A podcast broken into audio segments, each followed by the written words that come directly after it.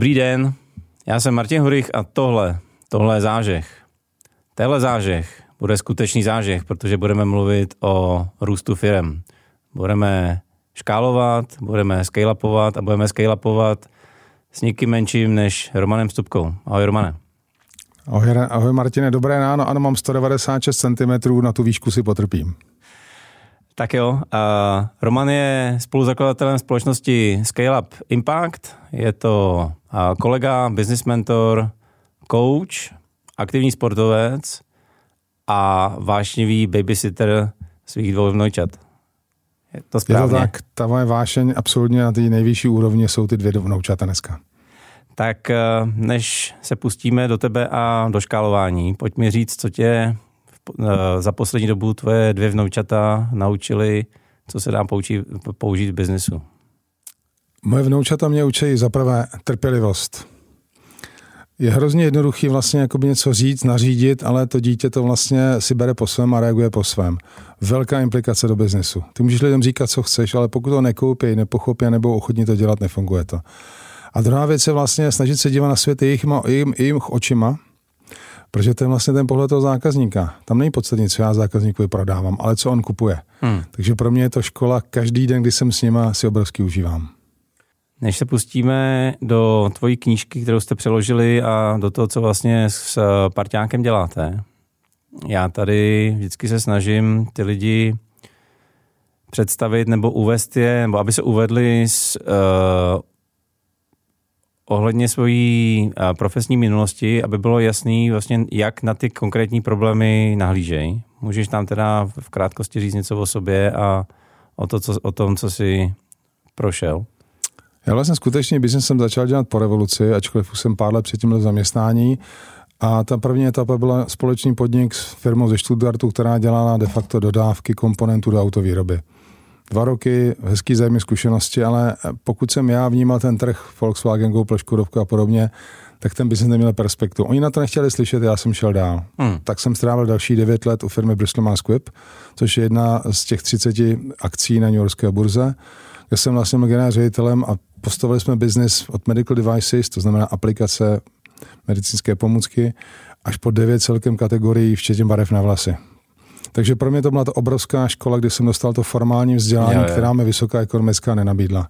Pak jsem vlastně se rozhodl podělat MBA, protože v Bristolu jsem skončil a v rámci, nebo v průběhu MBA jsem si udělal jeden projekt v médiích, jako projektový manažer a v zápěti přišla nabídka od České pojišťovny, takže jsem vlastně další tři a půl roku strávil jako šéf vedení České pojišťovny v roli obchod a marketing, takže jsem dělal první svou restrukturalizaci.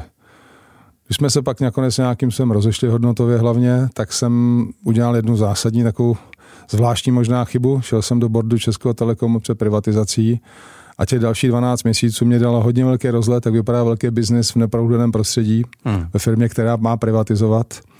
A to mě přesvědčilo asi, že už další velký biznis dělat nechci. Takže vlastně jsem odešel a začal jsem podnikat s kamarády, koupili jsme nějaké dvě firmy, ale v zápěti přišla nabídka od Ericssonu a když přišla třetí nabídka, kdy já jsem po každé licitoval cenu, tak jsem neodolal a stal jsem se na čtyři roky generálním ředitelem Ericsson Československo a vydržel jsem, jak jsem říkám, čtyři roky. Ale pak už mě to vlastně nebavilo vůbec, být korporátním náčelníkem, takže jsem se rozhodl změním kariéru. A samozřejmě, jak jsem tuhle myšlenku udělal, přišla nabídka. Takže jsem další čtyři roky strávil ve třech projektech krizové řízení, tři různé výrobní firmy, velké tiskařské stroje v Olomouci, Eto Hlinsku, ve finále Window Holding, to znamená Vekra a další dvě značky. A když jsem vlastně končil tuto etapu a měl se na stole další možnost, další projekt, tak jsem se že vlastně nechci zachraňovat ty špatné firmy, že budu radši pomáhat těm dobrým. A vlastně tím impulzem byl ale Werner Harnish, autor metodologie Scaling Up, kterého já jsem mezi době potkal. A jak bych řekl, anglicky se říká fell in love. Prostě pochopil jsem, že to, co nabízí, tu kuchařku, tu metodologii, že je velmi užitečná.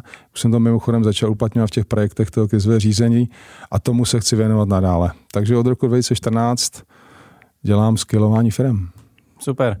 Než se k tomu dostaneme, já mě napadlo, ty si prošel teda hodně uh, technických, uh, nechci říct profesí, ale technických biznisů. Uh, máš tam uh, služby, máš tam uh, retail, máš tam finance. Co z toho tě bavilo nejvíc? Já jsem vlastně díky tomu, jak jsem střídal ty obory, tak já jsem se nestal nikdy specialistou na nic.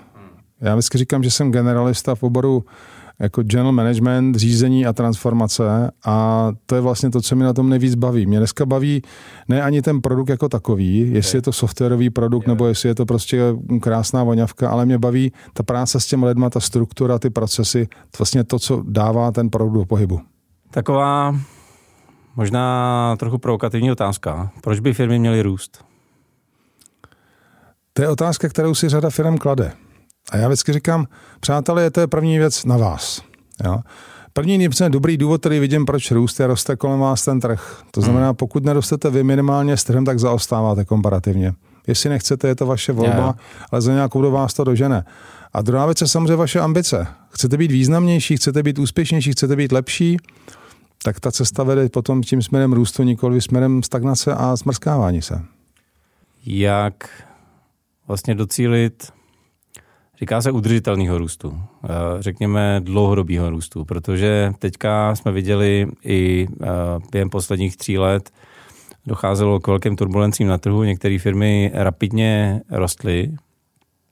Teď máme další takovou disrupci, bych eh, nazval to diplomaticky. Evidentně zase spoustě firm to bude hrát do karet, některým ne. Tyhle ty impulzy tě můžou přivíst rychle na vrchol, jak potom tam vydržet, jak tu firmu růst 3, 5, 10, 10 let? Ty jsi řekl otázka, co to je udržitelný růst na začátku. Hmm. A vlastně ten růst je definován několika faktory. Za prvé to je trh. Roste ten tvůj trh a segment rychle, tak to je něco, co můžeš teoreticky využít. Za druhé je to tvoje cash flow. To je fundamentální limit, který ty si musíš uvědomit. Růst potřebuje kapitál. A pokud nemáš nástroj, jak ten kapitál vytvářet tou vlastní operations, prostě z toho biznesu, hmm. tak vlastně potřebuješ externí zdroje. Takže zase umíš získávat externí zdroje a proč by tě lidi měli dávat? Jsi na tolik zajímavá firma. No a třetí věc jsou samozřejmě lidi a struktury. To znamená, máš lidi, kteří jsou výborní, skvělí, rychlí, ale chceš je utavit, chceš je prostě, oni mají nějakou svoji kapacitu, kapacitu, nějaký limity. Takže pokud chceš růst, musíš se neustále dívat o, o trošku víc dopředu a přemýšlet, jak to udělám. Já vždycky dávám příklad. Když si chceš postavit dům, pozveš se architekta. Archy začne se ptát, kdo tam bude bydlet, jak je váš cíl, co chcete dělat a podobné věci. A podle toho ti naprojektuje ten dům. My v tom biznesu na tohle často nemyslíme. My prostě jedeme na plný kule, co to dá. Pak teď potřebuji honem člověka, teď potřebuji ajťáka, potřebuji člověka skladu. Ale když ten problém řeším v okamžiku, když ho mám, tak mám podstatně menší paletu možností, ze kterých můžu vybírat. Jo, a jak to řešit? Rozumím. Ty jsi říkal, že růst je teda moje rozhodnutí. Mm-hmm. A když jsem se rozhodl, a já jsem tu tvoji knížku samozřejmě čet, pojď nám říct, kde bych teda měl začít fundamentálně? Ty jsi tady věnoval nějaký tři pilíře, kterým se mám věnovat, ale odkaď začít? Uh, záleží to na nějakým aktuálním stavu mé firmy, nebo máš, řekněme, univerzálnější postup? Mám univerzální postup, který vždycky musíš aplikovat na konkrétní firmu. Jasně. Jo? Ale obecně, pokud chceš růst, tak tomu potřebuješ ty lidi. Jasně. Protože sám máš 24 hodin denně, krát 7 maximálně. A to znamená, ty lidi ale musíš něčím natchnout, musíš říct, kam vlastně jdeme a proč tam jdeme. To je úplný začátek. A druhá věc potom, musíš ty lidi stavět tak, aby to vlastně chtěli dělat, uměli to dělat, takže vždycky chci a umím jsou ty dva klíčové faktory. No za třetí musíš mít biznesovou strategii, která ti to umožňuje. Vždycky říkáme, jak poznáš, že máš dobrou biznesovou strategii. Jednoduchý signál. Rostou ti tržby. To znamená, trefeš dobrého zákazníka s dobrou value proposition a právě v dobrých cenách a tak dále, takže ti to funguje. Takže to je asi tam odpověď. Hele, tady u toho se zastavil. Uh, není to tak dlouho, co měřeno čistě tržbama, všichni měli skvělou biznesovou strategii. Uh, spousta výrobních podniků, což je třeba moje cílovka, která je menší než ta tvoje, tak uh, byli třeba na hranici vybudování dalšího výrobního závodu a věděli, že nebo cítili, že to je velký riziko, takže do toho nešli. Ze dne na den a s touhle biznesovou úspěšnou strategií přišli o veškeré tržby, obchodníci neobchodovali a tak dále a tak dále. Jak se teda pozná obchodní úspěšná strategie, když tržby ti padnou z, ze dne na den na třetinu 20%? Já myslím, že ona existuje v tom biznesovém životě taková teorie těch černých labutí. Jo. Jo. Pokud se objeví černá labuť, tak samozřejmě ty dopady můžou být základ nebo zásadní a velmi drtivé na ty firmy. A málo kdo umí plánovat, odhadovat černé labutě. Nicméně v té naší metodologii my pořád s tím klientem každoročně opakujeme, díváme se pohled dlouhodobý, na tříletý horizont, na rok. Jaká rizika se tam mohou objevit? To znamená, my se neustále vracíme k tomu, aby si měl jakýsi risk management zabudovat toho systému. Jo? A ty samozřejmě neodhadneš všechno ale zvyšuje to tvoje šanci, že si některé věci pohlídáš nebo se zamyslíš, co bych dělal pro to, abych to ustál podobné situaci. Které věci můžu a s jakým rizikem dělat a které věci naopak by dělat neměl, protože to riziko je příliš veliké. Hmm.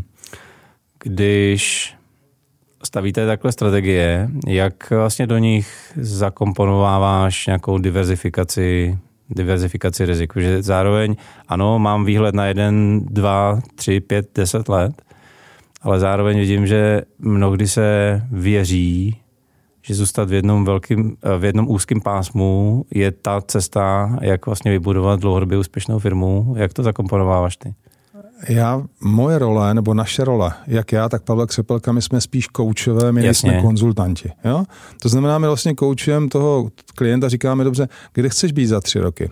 Chci být jednička v Evropě, co to znamená? Jo, jo. Kolik je to miliard a tak dále? Kolik musíš mít pro to trhu, aby to fungovalo? Kolik musíš mít produktových line, aby to fungovalo vlastně? A my toho klienta vedeme těma otázkama a on řekne, vidím, že to mém segmentu má 50% trhu a to prostě už dál víc nedám, respektive za enormní investice. Jak můžu rozšířit ten svůj záběr? To znamená, mám šanci postavit vedle produktovou lineu, rozšířit to geograficky, udělám je distribuční model a tak dále. Takže vlastně to je ta cesta, kde my toho klienta vedeme, aby si to on vymyslel. A hlavně já všem klientům říkám, přátelé, já nejsem odborník na váš biznis. Já vašemu biznesu rozumím možná z 5% toho, co znáte vy. Moje role tady bych vás metodicky dovedl k těm správným otázkám a pomohl vám na to dát ty správné odpovědi. Když i na základě odpovědí na ty správně položené otázky vidíš, že se ženou někam do černé díry, táš za červenou šňůru, nebo to necháváš být? Tam, ale zase e, ten klient mě musí poslouchat. Jasně. Jo, protože, jak jsem říkal ten příklad, klient po mně velký vyrostl pětkrát za tři roky a v prosinci jsem mu říkal, stopni to, udělej tohleto, máš dvakrát tak velké zásoby, než potřebuješ, ořeš to, On se ke mně vrátil v březnu a říkal, kdybych tě býval poslouchal, tak jsem ty dva roky toho, která ty dva měsíce to cashflow ušetřil a dneska jsem měl ty problémy, které mám. Tohle, tohle je velmi dobrý moment. Mně se to stává občas taky, že vlastně přijde klient, něco se sebou chce dělat, ale reálně jeho snaha se sebou něco dělat je menší snaha než moje. A čím myslíš, že to je? Proč vlastně k nám přicházejí klienti, kteří ve finále nechtějí až tak moc pracovat, jak, jak proklamujou? Já myslím, že je to do značné míry je to lidská podstata. My řešíme problém v okamžiku, když nastane. Okay. Jo. A, a takže vlastně v okamžiku, kdy málo kdo z těch lídrů, tak jak já mám ty firmy, se opravdu dívá dopředu. Ty úspěšné firmy totiž vlastně jedou, šlapou, užívají si to maké, aby byly ještě úspěšnější. A jak říká jedno z těch pravidel, úspěch je hrozně špatný učitel. Ty si většinou potřebuješ nabít hubu, yeah, yeah. abys věděl, že to bolí. Protože jinak tvoje ego, vlastně tvůj pocit jako výjimečnosti, úspěšnosti tě málo kdy dá takový ten eh, okamžik řekne, počkej, zastav chvilku, zamysli se nad tím. Takže to je asi ta moje odpověď. Jo. Já se obávám, že dokud většinou nenarazíme, tak nemáme ambici hledat řešení toho problému. Hmm. Další věc, se kterou se potkávám, ty řešíš výsostně strategické věci. Uh, Plus jejich exekuci v každém životě. Tak, tak. No, a to je ta nejdůležitější věc. Uh, hodně často se potkávám, a už jsme to probírali i tady v Zářehu, uh, u těch menších a středních firm s tím, že uh, byť se čas od času někde objeví nějaká strategická iniciativa, tak vlastně její exekuce stroskotá na tom, že není dostatečně vybudovaná uh, síla lidských zdrojů na to, aby vůbec ta, ta strategie, eh, ta iniciativa, ta změna, inovace, cokoliv eh, v té firmě se protlačila.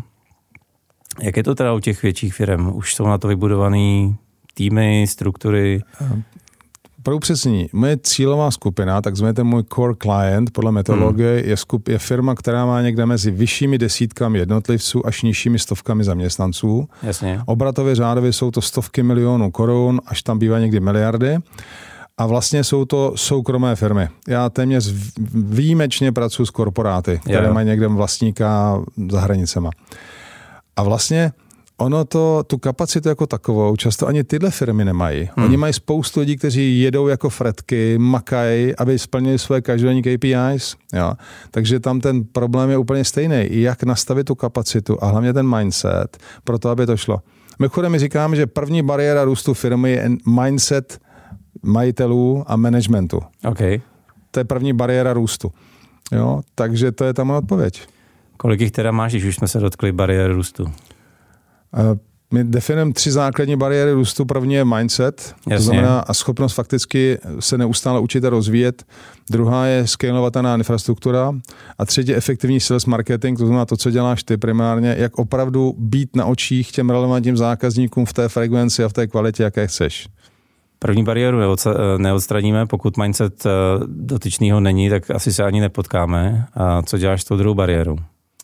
To druhá bariéra přesně o tom, že my plánujeme v logice nějakého strategického plánu. My používáme krásný nástroj, který jsme One Page Strategy Plan, neboli strategie na jednu stránku, kde vlastně my toho klienta vedeme tím celým příběhem té firmy. Na začátku je to vlastně, proč to děláme. To znamená, jaké je naše ambice té firmy, hmm. neboli poslání, co je náš dlouhodobý cíl, kam se chceme dostat a za třetí hodnoty, to znamená firmní kultura, kterou chceme mít, nebo máme pro to, abychom se tam dostali. Druhá akce je potom vlastně, jak to budeme dělat, to znamená, to je ta business strategie. Velmi zjednodušeně, jaké mám klíčové kompetence, kdo jsou mi klíčoví zákazníci, co je hodnotová nabídka, kterou nabízím, proč to mají kupovat. A za čtvrtý, jestli je tam nějaká garance té značky, abych ještě víc podpořil tu kvalitu té mé hodnotové nabídky. A k tomu přichází tříletý horizont, to znamená, my to nazýváme šachové tahy.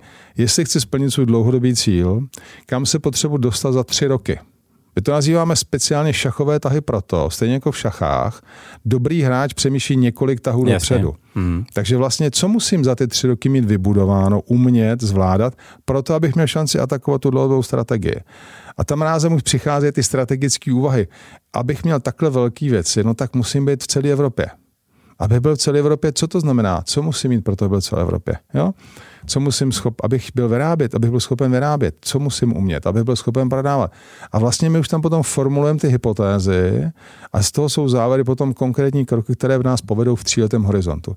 No a pak přichází ta poslední etapa, to je ta exekuce, to znamená, co budu dělat tento rok, tento kvartál. A to jsou kvartální priority firmy a na to navazující kvartální priority členů managementu. Takže ta derivace je firma, kvart, jako rok, kvartál a pak teprve individuál. Takže my neděláme to, si každý začne dělat své priority jako management a pak začnou ten turecký bazár, kde vlastně se dohadou kdo co komu. Jasně. Vy, jak jsem přišel marketing sales, my to děláme obráceně. Co je náš strategický cíl na rok, co máme tenhle ten kvartál zvládnout a kdo přispěje čím, abychom tenhle ten konkrétní cíl zvládli. A pak se ho propadová dál do firmy. Tímhle tím vlastně my zabezpečujeme to, že ta strategie nezůstane na papíře, ale má fakticky propad v té realizaci až na tu nejnižší úroveň. Podle tvojich zkušeností, kolik je procentuálně nebo jakkoliv jinak vyjádřeno takovýchhle firem, protože to, co já vidím a i jeden z minulých dílů jsme to tady zmiňovali, firm, který mají jasno, kam chtějí kráčet a mají zpracovanou strategii, business plán, znají svoji vizi, proč, jakkoliv to nazvem, je eh, fragment, bych se dokonce dovolil říct. Martine, málo. Takže ten trh je obrovský, potenciál je to skvělý. Tak hurá, hurá na něj. Já si vzpomínám, byl jsem v jedné velmi úspěšné firmě, ono to je jako zrádný.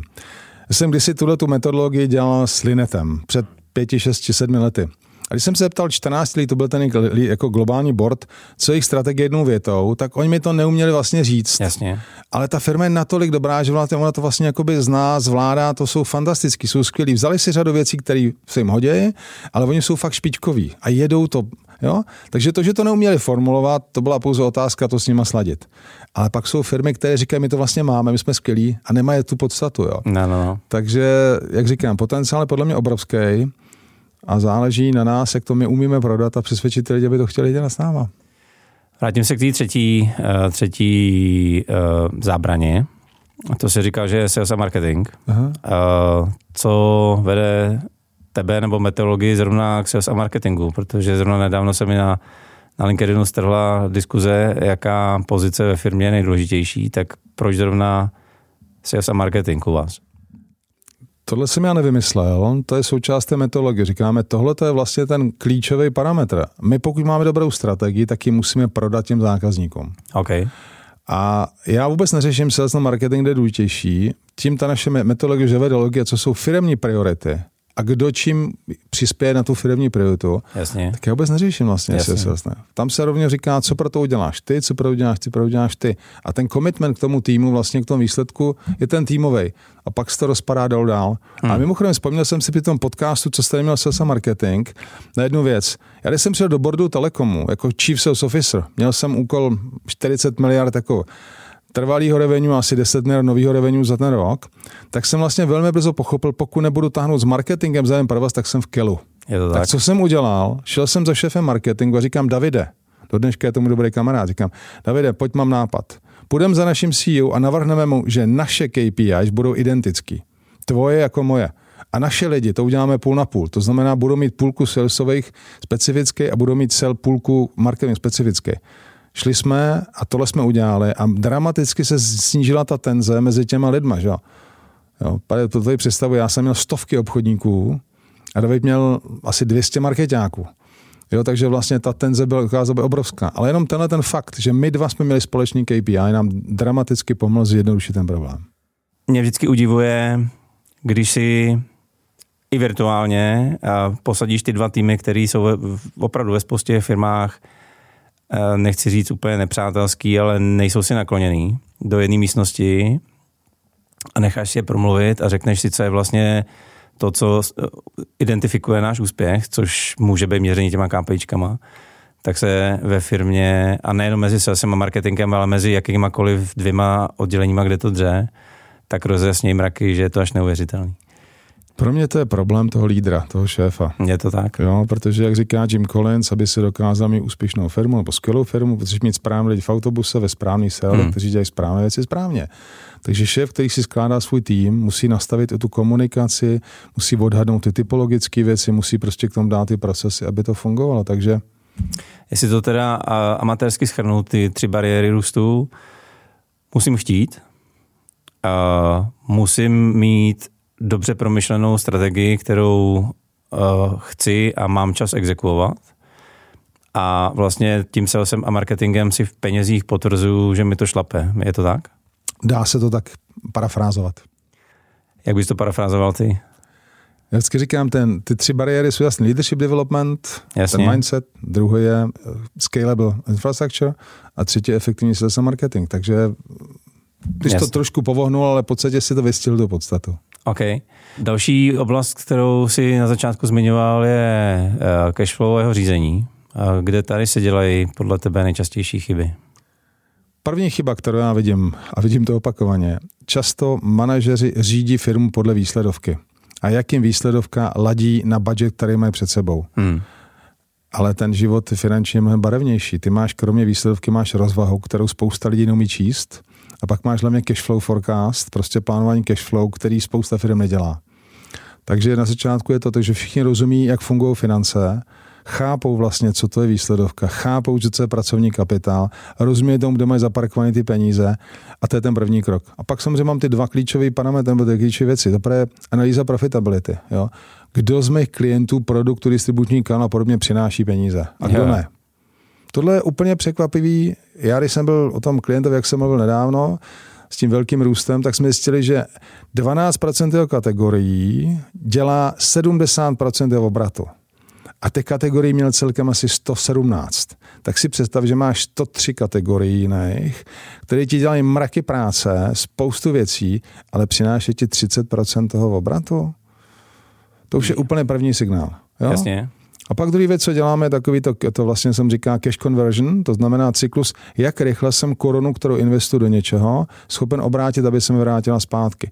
A třetí parametr je samozřejmě měření produktivity práce. Jo? A tyhle parametry si poskládáš a bavíš se, co nám ovlivňuje tenhle ten parametr nejvíc, co tenhle ten, a bavíš se o tom s tím týmem, aby oni to chápali, aby oni to viděli, tak ti to začíná jako nabíjet, ty, kan, ty jako nábor do toho tak musím dělat tohleto. A ne, ty potřebuješ 10% budgetu v marketingu. Ty potřebuješ, aby ten tým rozuměl, viděl tu logiku, tam užíváme třeba nástroj, který se jmenuje eh, revenue formula, to znamená vlastně vytvoř si matematickou rovnici tvého biznesu. A A krát B plus C krát D rovná se Y. Když si to popíšeš, tak vidíš, kde ti to teče. Jo, jo. A jestliže vím, že proměna B je ten problém, tak co uděláme jako tým, chlapy a holky, proto aby jsme to Bčko změnili? Uh, z, z definice toho, co jsi tady popsal, ty teda pracuješ nikoli jenom s majitelem, ale rovnou s celým managementem, protože bez eh, celého boardu to nedáš dohromady. Přesně tak. Tohle jsou tak důkladné a hluboké analýzy, Přesně že tak. spousta firm vůbec Ale hlavně neví. to je ta, mám osmi veslici. Jasně. A já když budu mít špičkovýho kormidelníka a ty lidi na těch veslech nebudou veslovat, jak potřebuje tak ta se nikam, hm, tak nikam nedojedu. Jo, jo. Uh, to jsme probrali teda lidi, probrali jsme cashflow, uh, třetí, třetí pilíř byl Exekuce? exekuce. Jak, jak se daří to, co společně namyslíte, nebo co si pod tím vedením oni namyslí, že to je asi uh, ten ultimátní cíl, jak se to potom daří skutečně přetavovat v realitu? To je ten průbířský kámen. Jo? Jak říkají američani, when the shit hits the fan, tam se pozná ta pravda. Jo, jo. Já jsem včera měl celodenní workshop s mým klientem a na konci jsem si tam nechal toho CEO a říkám mu, hele, uvědomuješ si, že tvoje chování musí být tím opravdu klíčovým, který to posune dál. Hmm. Jo? Podíváš se na to vlastně, jak ty si změníš, nebo jak se mění v rámci té transformace, aby si používal jiné nástroje komunikace, jiný způsob. Říkám, říkám, ale já jsem 25 let v biznesu a mě něco dělá hrozně těžko. Říkám, to je možná ten problém. Jo, v tu chvíli, co uděláš pro to, aby to šlo? Říká, aha, rozumím. Takže vlastně tam to jakoby začíná. Jo. Ale ta exekuce, Baťa říkal, 1% je nápad, 90% je ta exekuce. A podstatně že vlastně my máme tři klíčové nástroje na tu exekuci. Priority, měření, to znamená data, fakta, čísla a za třetí to rytmus komunikace. Jo. Já třeba vidím obrovskou vlnu OKR. Je to tak? Proti OKR vůbec nic nemám, že to je vlastně jinými slovy po, pojmenované to, co používáme my. Problém OKR, jak dneska vidím, oni jsou vytržený z kontextu. Já, když nemám lidi, kteří chtějí a umějí, nemám dobrou strategii, tak mě samotný OKR neposunou o to dál. Oni mi pomůžou sladit možná zájmy priority a tak dále, ale mám dobře nastavené ty priority, vážou na ty konkrétní strategické kroky. Tahle ta věc mi tam jako u toho chybí. Takže to je přesně ten moment. Jaké máme priority pro to, abychom dosáhli našich cílů? A ta diskuze, co jsou ty nejefektivnější metody, které nás povedou? Které věci nesmíme dělat, aby nás tam jako nezavedlo slepé uličky? Takže exekuce priority, data, fakta, žádný dojmy a za třetí prostě rytmus komunikace. Denní, týdenní, měsíční, kvartální, roční meetingy. Zní to jako noční můra, ale denní meeting je 15 minut. Když potkám Zbeňka Frolíka z Linetu, tak mi říká, to je úplná pecka, to je největší věc, co nám pomohla. Máme každý den ve 12 hodin 12 minut, máme 15 minutovku top managementu a to je to, co nám pomůže být každý den na těch správných prioritách. Každý den, bez výjimky. Sobota, neděle samozřejmě neplatí. To jsem se zrovna chtěl zeptat. Mě, mě tenhle ten hack zajímal, protože než jsi začal zmiňovat meetingy, tak z mojí zkušenosti všecko dobře míněno, ale pořád hodně někde uh, na bordu, někde v, v zasedací místnosti. A na čem to failuje, je exekuce. Ty jsi teďka zmínil několik meetingů. Uh, jaký je teda hack, jak si udělat dostatek času na to, aby si to, co exekuješ v rámci změny strategie, že ono to svým způsobem je vždycky změnový projekt. Mm-hmm. Jak tuhle změnu uh, protlačíš do firmy, mezi lidi, jak dokážeš pořád držet prst na, prst na tepu doby, jaký je ten za tebe, nechci říct optimální, ale uh, dobrý postup. Tam neexistuje jednoduchý hack. To je ta bod. Protože ty měníš návyky lidí, tak. což je proces, který trvá nějakou dobu. Takže první úplně bod je, já jako lídr jdu příkladem, ukazuju to. Jasně. To znamená, já mám své týdenní priority, které těm lidem ukazuju, já je challenge, aby ukázali oni své priority, je pravidelně komunikuje té firmy, aby ukázal, jak to vlastně funguje, co děláme a podobně. Takže tam to začíná. K tomu pak strhnu ten svůj board a to samý. Když to ten board začne dělat, umí to, otrénuje se, klidně tři měsíce to může trénovat, pak to posune na další patro. Jejich týmy to dělají dál vlastně a tím pádem to propadává krásně celý dolů. Jo. Když se podíváš na ty ukázky těch meetingů, Toyota, když do Kolína, tak vidí přesně ten logiku. Ráno v 8.15 má prostě všichni dělníci mají svůj denní meeting. 9 hodin má střední management, v 11 má top management, bez výjimky. Jo, protože tam je ta disciplína, která je podpořená tou technikou, tím procesem a má to své výsledky. Takže neexistuje hack. Pokud, mě, pokud měním chování, tak začíná tím, že ho chci. To je ten Jasně. mindset, leadership development a pak už navazují všechny ty ostatní věci. Když jsem poslal dneska, když jsem poslal minulém jednom z těch podcastů Honzo Maška o ty inovace, to je přesně ono, to je systém, to nejsou nahodilý kroky. Je to tak. Disciplinovaný proces, který mě dovede k tomu výsledku. A ty jsi tady jeden systém jmenoval, uh, denní teda stand-upy, nějaký denní review, co se stane, co se stát má, a pak si jmenoval týdenní. Týdenní meetingy, tam mám klasický týdenní KPIs. Jasně. Na prioritách. To znamená, vím, že potřebuji získávat větší penetraci nebo, nebo potřebuji konverze na nějakém parametru tak se dívám, jak se mi ta konverze mění týden po týdnu a ptám se na ty věci, co jsme teda udělali pro to, aby se to stalo, co nám funguje, co nám nefunguje. Já potřebuji za týden hodinu na to, abych projel ty klíčové věci a jestli mám nějaký problém, abych ho dořešil. OK, vidíme, že nám nefunguje Google, Kusíme to na Facebooku, jo, v tuto chvíli, nebo máme dát málo peněz, vidíme, že máme moc vysoký prostě pénou, co s tím jako uděláme. Tohle je týdenní business review. Jasně. Jednou za měsíc mám čísla, mám výsledovku, takže v tuto chvíli se dívám dobře, co se nám tam ukázalo ten měsíc, které věci potřebujeme fakt vyřešit, strategicky posunout dál. Máme v prioritách, mám tam rozfázovaný nějakým sem, jak to budu. Kvartál, jak nám funguje strategie. Posunuje se někam ten trh, máme tam něco. Hmm. Já vlastně neustále jako by se snažím dívat i na to externí prostředí, protože jakmile to nechám běžet rok, dva, pak zjistím, že tam je nový konkurent, někdo mě prostě totálně vytlačil z nějakého konkrétního řetězce a podobně věci, které já na tom krátkodobém horizontu třeba nevidím. Yeah. To je Romane, ale hromada meetingu. My tady meetingy bouráme, protože nemáme čas se potkávat. Ale tohle je přesně ten argument, který já slyším. Hmm. A to, co říká Harne, Verne Harne v té knižce. Pokud tyhle ty meetingy uděláte správně, v tom správném formátu, tak to zabere mezi 5 a 10 procenty vašeho manažerského času. Jo, denní meeting je 15 minut. Týdenní meeting je maximum 90 minut. Měsíční meeting je 4, někdy 8 hodin.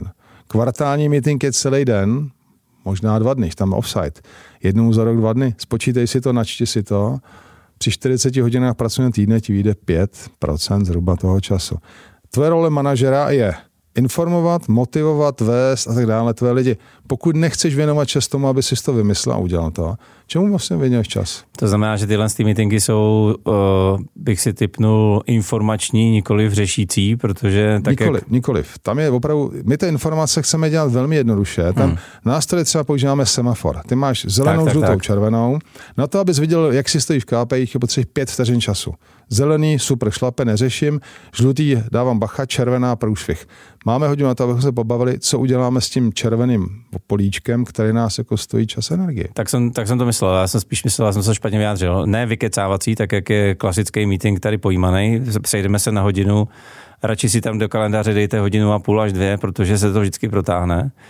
Ale já jsem to přesně také eh, myslel. Informační ve stylu nemáme problém, neřešíme, máme problém a potenciálně se sejdeme bokem na vyřešení toho problému.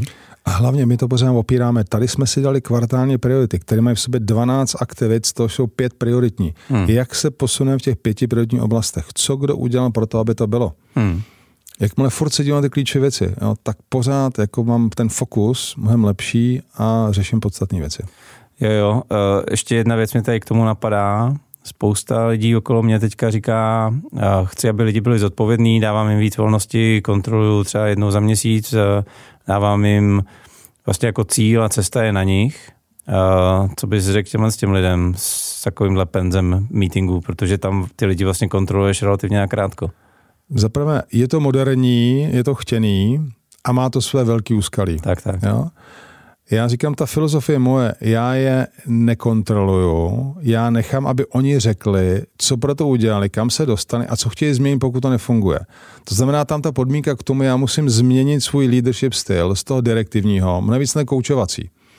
Jo, to znamená, tu já se ptám, co děláš pro to, aby ti to fungovalo. Funguje to skvěle. Co by si z toho poradil kolegům, aby to mohli oni tuto tu metodu použít taky? Paráda. Co uděláš na příště, aby to bylo ještě lepší? Jo? A neříkám, koukej, udělám tohle, tohle. Yeah. Když to nefunguje, tak jsem říkám, hele, co děláš, protože to nefunguje. Jo? Co bys mohl udělat jinak pro to, aby to fungovalo? Tenhle ten styl stojí čas a já zase musím být jako lídr příkladem a ukazovat to na svý vlastní praxi. Moje priority, já jsem měl těchto pět priorit, dámy a pánové, podívejte se, jak jsem dopad. Jo, tohle mi funguje super, tohle mi nefunguje. Já jsem to nezvládl proto a proto a proto. Udělám tyhle ty nápravné kroky. Když tohle dělám já jako šéf, proč ty mi lidi by měli říkat, hele, to je špatně a tak dále, tak dále. Já říkám, když to můžu mít čas na to já, proč to tady máte čas vy? Yeah. Jo. Já co vidím v těch mých firmách eh, mnohdy je koučování je neproduktivní, mm-hmm. což je pravda. A pokud ho neděláš dobře. Uh, jasně. Uh, jasně, teď jsem se do toho zamotal, omlouvám se, já jsem spíš myslel, pro ně je neproduktivní, jo? protože tyhle typy lidí naběhnou na, na meeting, řeknou, ty uděláš ty, ty, ty, ty to a cokoliv dalšího je opravdu pro ně neproduktivní, protože to ze začátku prodlužuje komunikaci, uh, vyžaduje nějaký vzájemný pochopení a tak dále a tak dále. Tomu, tomu rozumím.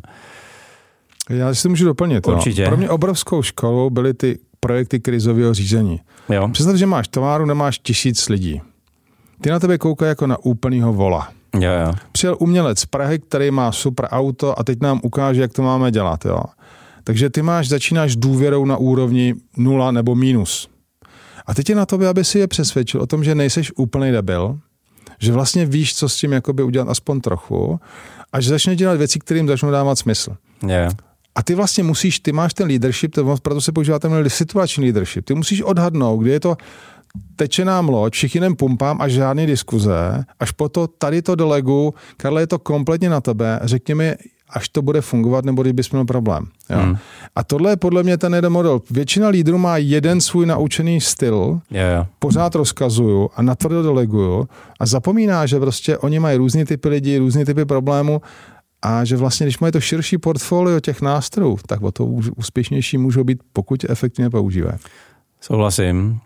My jsme se tady několikrát dotkli scale-upu, Verne Harniše, metodologie, tak nám oni pojď něco povědět a, a jak, jsme se, jak jste se vlastně s Pavlem k téhle metodologii dostali.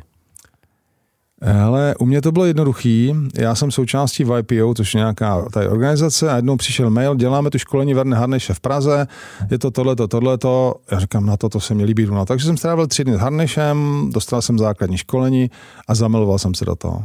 Je to trošku jako přehnaný, ale prostě tak se mi to líbilo, říkám, to je ono. Proto se nám to líbilo většině z těch lidí, jak jsme ho za rok zopakovali. Přijel znovu Harnej, znovu jsme se udělali a já jsem byl ve fázi, kdy jsem dělal krizový řízení v ETě, hned jsem použil, říkám, hele, až potom, až to na to dojde, tak já to budu dělat. No tak ale to uzrál čas, ještě jsem dělal mezi tím rok a půl další projekt a mezi tím jsem věděl, že to je ta věc, které se chci věnovat. Takže až jsem dělal další projekt, tak jsem si šel a koupil licenci. Pavel byl trošku nějaká jiná eh, story, on to zase dostal, on byl podnikatel tehdy, spoluvlastnil tiskárnu, nějak mu to přišlo od někud a pak jsme se nějak potkali. Jeden náš kamarád nás propojil, my jsme si se vlastně na dálku známe, protože Pavla nevlastní matka dělala u mě ve firmě a jeho brácha dělal u mě ve firmě. A já jsem Pavla nikdy neznal. Takže pak jsme se nějak sešli, začali jsme vlastně spolupracovat, eh, tak jak už jsme si informovali podobně a poslední čtyři roky to děláme spolu.